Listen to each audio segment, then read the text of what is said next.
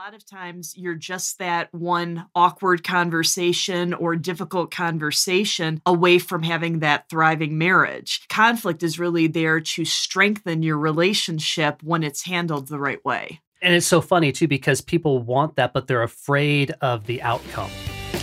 You may be one choice away from a thriving marriage.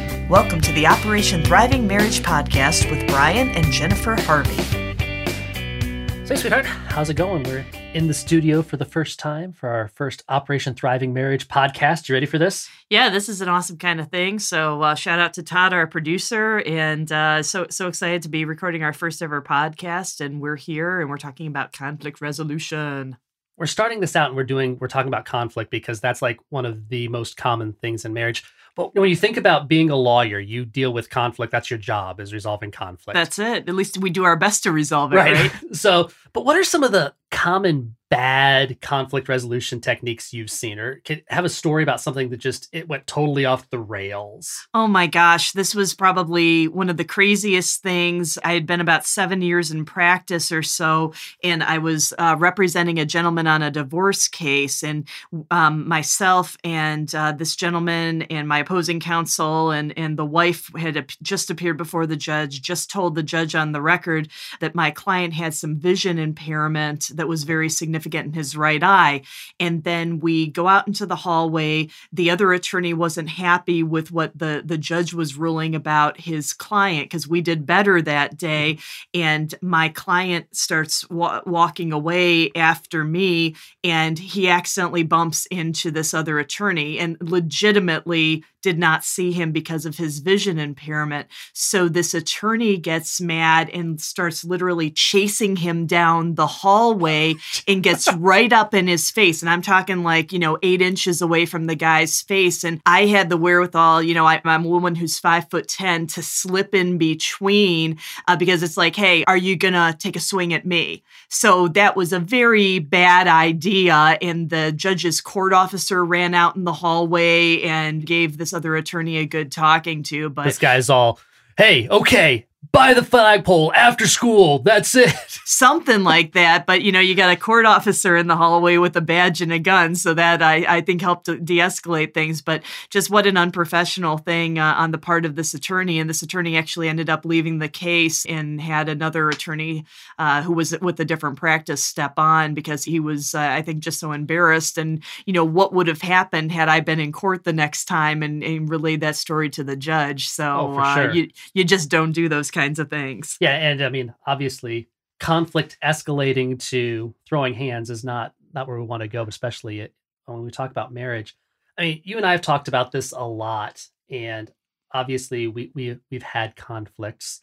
Not like that. No, no, no, no one's throwing hands. That's for sure. Conflicts happen in marriage. It's just it's a normal thing. Sure. Um, you know, when we've talked to couples, especially when we've done like premarital counseling, right? They've got the stars in their eyes and they're doing premarital counseling because the pastor just won't marry them until they do this. It's just a requirement. But it's like, yeah, we don't really need this. We, we're, we're perfect. We've got the perfect relationship. And we get to conflict and, well, we never have conflict. But lack of conflict is bad, isn't it? Oh, I'd say that's absolutely the case because that means that you're not expressing yourself and putting out what your opinions are and what's going on. And I'm not talking about petty stuff.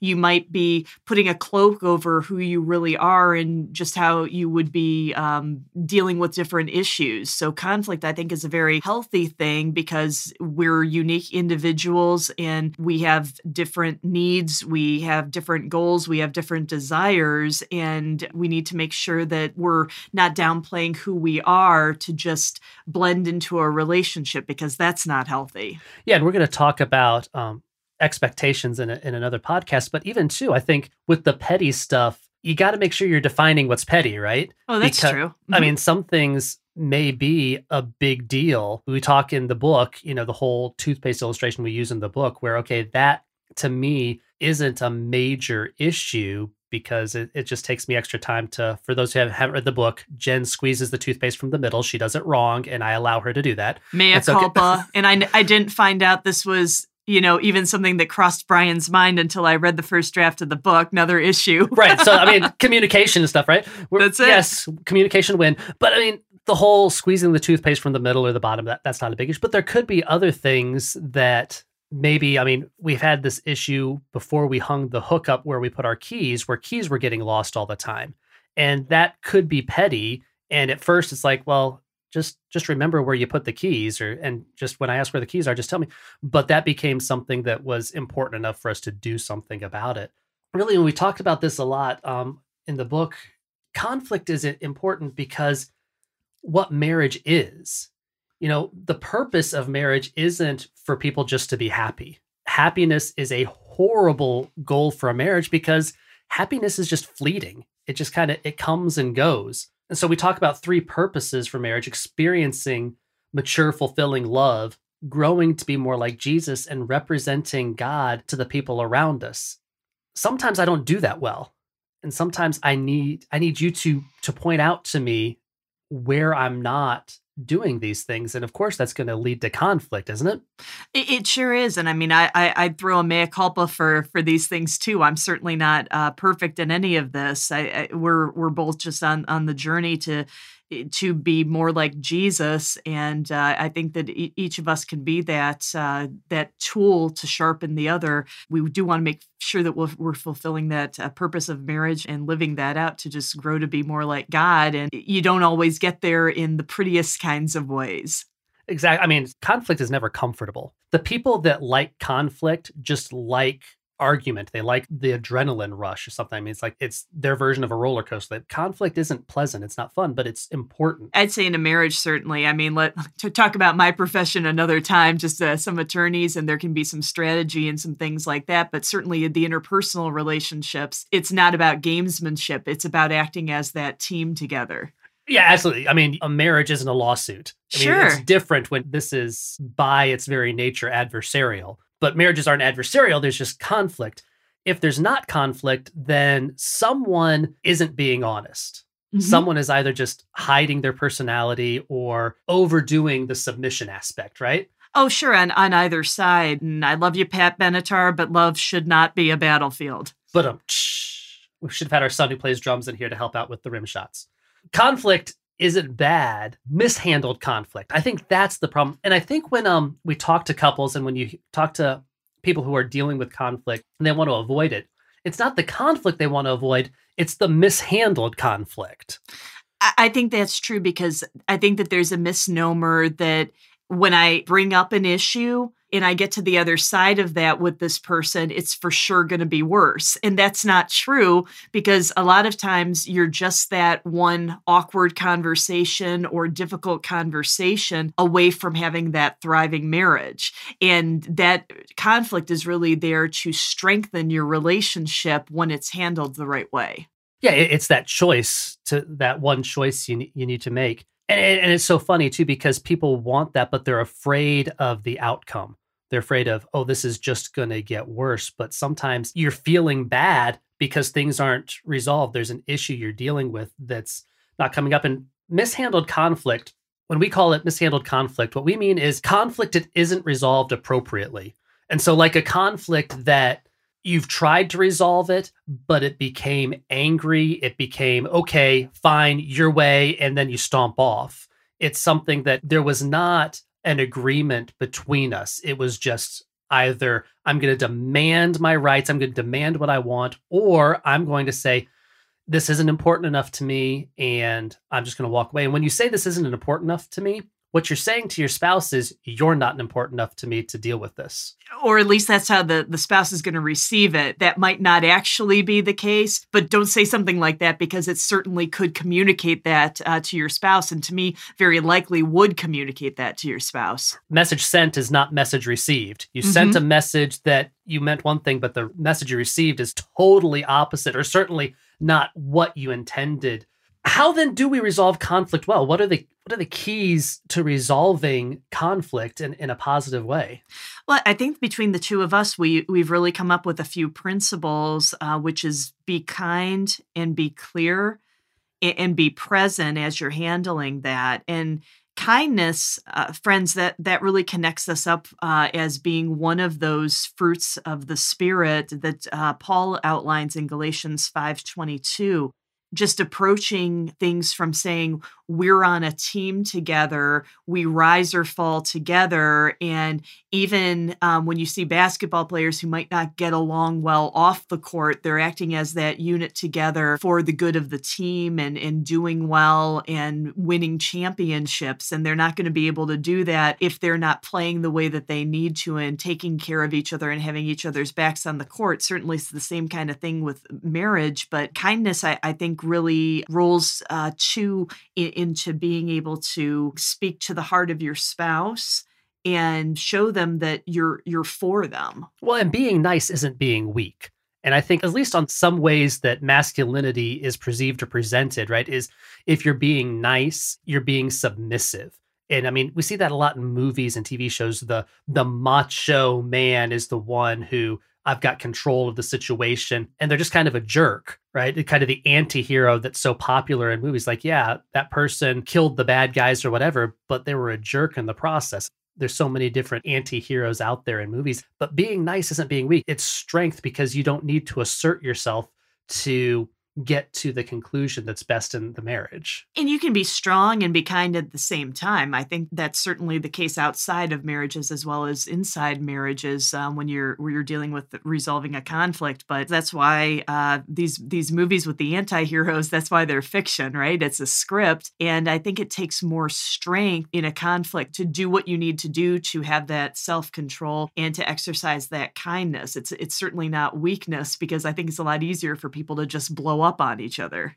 Well, and also it's just frankly a good idea. I mean, Proverbs 15:1, a gentle response turns away anger, but a harsh word stirs up wrath. If you and I are talking and I'm I'm upset, and I, if I come at you, it's like I mean, throwing the knife hand and putting all the the old crusty NCO attitude, you will, you will, you will, and I just come in that attitude, but automatically you have no desire to work with me at that point because I just completely shut you down and put you in a situation. Well, now you want to defend yourself because I've attacked, you know, and the natural response of when you're attacked is defend yourself. Because you'd have to, right? Yeah. It's just when we're talking, I mean, when you're kind, when you're considerate, it's just, it's just a good idea. It just makes sense because you, the goal isn't to get your way the goal is to have a stronger marriage that again this choice is to have a thriving marriage so that we are experiencing that fulfilling love being more like jesus and representing god. It's all about living a holy life and this conversation, this conflict, ultimately we want to get out of it being more holy than we were before the conflict started. That's it, absolutely. And I'd say it's kind of taking us to the second point of being able to be clear. Shout out to the women because of the stereotype of, you know, my man should be able to read my mind. And that's just not true. You have to communicate clearly just as to what the conflict is and what your goals are and what you want to have uh, done and see what you can do to, to communicate that out. So that just blinding clarity. Absolutely absolutely. And my my dad used to joke around. It's like, don't drop hints. I'm not smart enough to pick them up.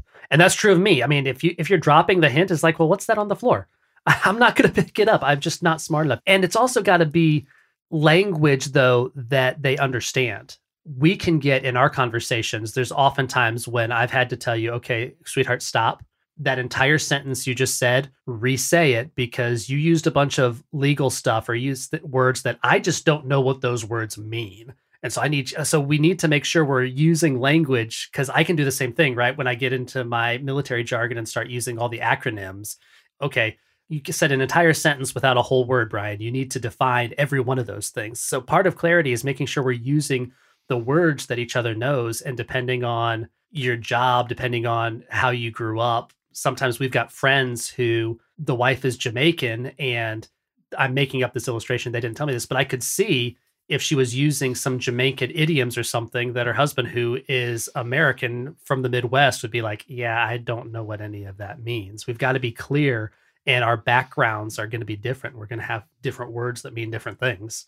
I think that that's absolutely the case. And, and I think just in addition to clarity um, when we're able to be there and be present. We're we're not checked out on our phones. Um, we're not uh, checked out uh, by watching a TV show. Um, we're not busy with kids or uh, cooking something that's really complex. Um, or or uh, busy with something that requires a whole lot of attention. Um, we we really have to make sure that we're there and we're we're present uh, for our spouse, just as we're having these uh, more difficult or more awkward conversations and efforts to try to resolve the conflict. Yeah, not just be physically, mentally, and emotionally present. But we've also got to handle conflicts in the present tense. You know, the conflict that you're having is that conflict, not what happened 6, 12, 18 months ago with this boyfriend or girlfriend you had in high school or whatever it is. The I can't talk about that. No, we're not. We're not going to talk about that no, thing that happened three years ago. In that's, the present that's tense. Done. The present tense. That's done. Yeah because I mean it's not beneficial, it's not helpful, and also you don't want to anticipate future conflicts. Let's not presume, oh, this is you're I know you're going to do this because this is just the way you are. No, the conflict that you're having is has to be in the present tense. It can't be in any other situation. You can't talk about the past or the future. You got to talk about what's going on right now and deal with that conflict. You can't talk about the future tense conflicts because I, I think there's a Tom Cruise movie saying you can't punish people for crimes that we're very confident they'll commit in the future. We're just, you right. know, we're, we're just going to deal with yeah. what we got right now, and uh, you know, ho- hopefully some adjustments can be made so that there wouldn't be other conflicts in the future. And also being present means allowing each other space to engage in the conversation. Dialogues resolve conflicts, not monologues. Uh oh. I'm I, am i am a theater person and Brian is as well, so we want to make sure we don't do that monologue presentation or monster log if it gets uh, too big and ugly, right? It's a conversation. Well, yeah, for our friends who, who love theater, I mean, everyone loves to see a good monologue in a Shakespearean play. No one loves to listen to their spouse monologue about all the stuff they've screwed up. Ouch. Uh, uh, how about I do a monologue on all the things you do right, babe? Yeah, we can go with that. Let's plan that after this. I, I like that. That'll... Conflict is so important in marriage. It just, it really is because there's a pastor that we met down in Texas uh, a couple months ago, and I love the way he describes marriage. Tim Ross, shout out to Tim Ross if you're listening, because um, he describes marriage as your spouse is you outside of you, looking at you, telling you about you. And the purpose ultimately is for us to be more holy. And I am really good at lying to myself. I'm really good at thinking I am the greatest at whatever, or I'm really good at hiding, hey, I know I'm not good at that, but I'm good at covering it up to myself. But Jen is really good at pointing out to me where I'm lying to myself. And I need her to do that because that's where holiness comes. That's where we grow to be more like Jesus by having someone tell us when we're not doing what we're supposed to be doing. I think that that's the case, and I got your back on that, babe. But um, also, you know, you you will come to me and say, "Hey, you know, this is something that you're not doing well here, and you're not bursting into a conversation screaming at me about it ever. You're you're, you're just kind of like hey i got to talk to you. I'm going to pull you aside and just let you know that this wasn't handled well and and here's why and you know what what can we do to work this out and figure this out? Because i don't think any spouses are going into to a marriage relationship or people who are Christians are not trying to live their lives in such a way where they want to contradict Christ or live in such a way that it isn't the, the best thing that he would want to have for us. But just as we slip up and make mistakes, that that just gentle confrontation um, is great. And I, I always say confrontation is not a condemnation. It, it's very much something that uh, we, we need to uh, confront each other in, in love, being that spouse that has each other's backs. And it's never comfortable. I mean, you don't like me coming and say, hey, Jen, this is what's going on. And I'm I'm always feeling anxiety when I do it because there's always the chance that I'm going to come at this the wrong way or you're going to receive it in a way that's going to make it not a positive thing. And let, let's be honest, that that happens sometimes, right? Sure. Where it's better in the long run when we get through it. We're closer to each other. We're closer to God because we were able to do that. Um, so as we just wrap up today, I think the big things we we want you to remember is the choice to have that conflict is that choice you may need to make to have that thriving marriage don't hide from conflict because that's not going to give you the marriage you want. Um, but in that conflict, be kind. Just be loving, be kind, be clear, and be present in the conversation. And then you will be able to have a thriving marriage. Thank you for listening to the Operation Thriving Marriage podcast with Brian and Jennifer Harvey. We have another opportunity for you to help your marriage thrive. We are hosting a special intensive marriage retreat at the beautiful Richard Bush Renewal Center in Michigan. This is an opportunity for us to spend time with you personally, developing the skills that will help your marriage thrive. We'll talk about enhancing communication skills, conflict resolution, and building intimacy in your marriage. As an added bonus, podcast listeners will receive a 10% discount All you have to do is mention the Operation Thriving Marriage podcast when you register. This retreat is limited to only nine couples, so make sure you register soon. For more information, contact us at our website, operationthrivingmarriage.com. We look forward to meeting you in person.